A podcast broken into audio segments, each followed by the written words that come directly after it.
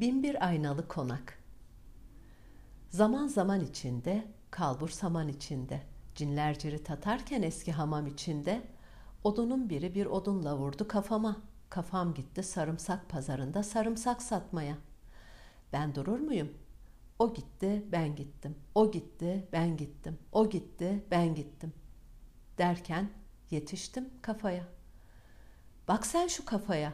Ben senin kafan değilim demesin mi?'' Kafamsın, değilim. Kafamsın, değilim. Derken başladık atışmaya. Atıştık da atıştık, atıştık da atıştık.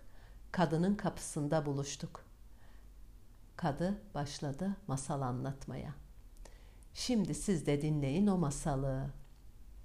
Çok uzaklarda bir yerde görkemli bir konak varmış. Konak büyük mü büyükmüş. Bahçesi konaktan daha büyükmüş, kocamanmış.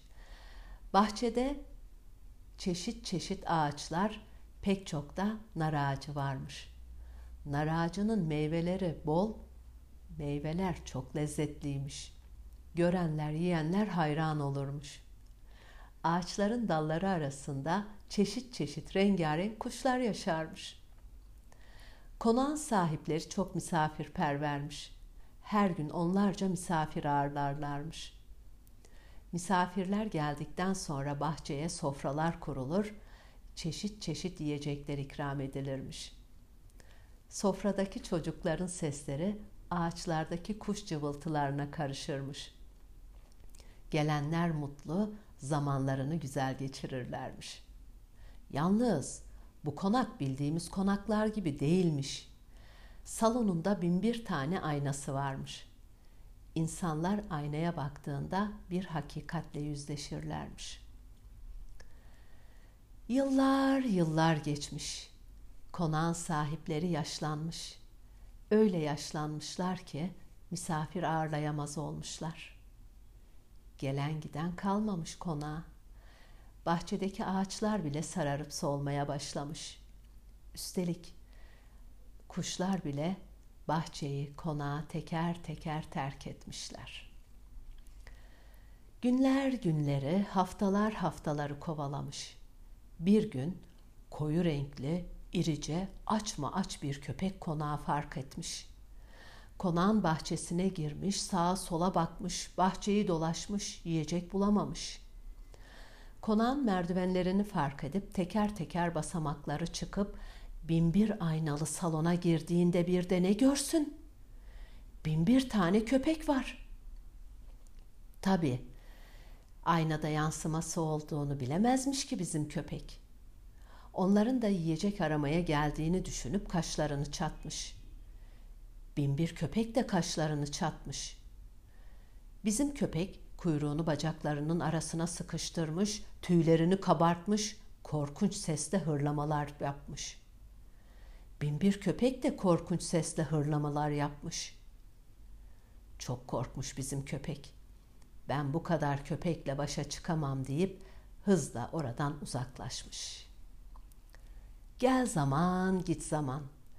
Bir gün minik, sevimli, yavru bir köpek konağı fark etmiş. Yavru köpek çok arkadaş canlısıymış.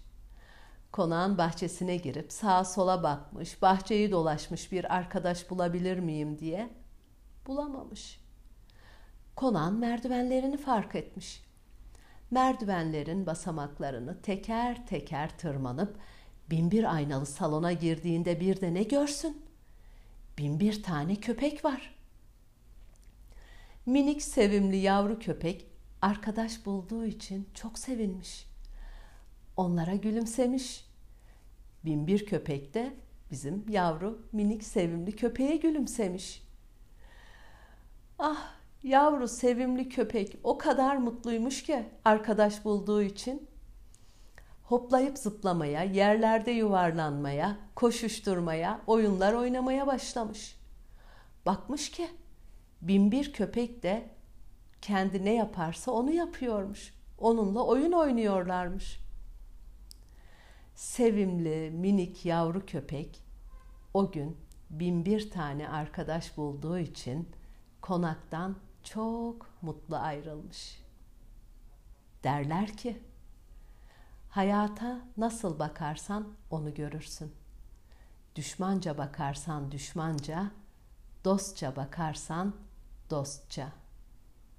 Gökten üç elma düşmüş.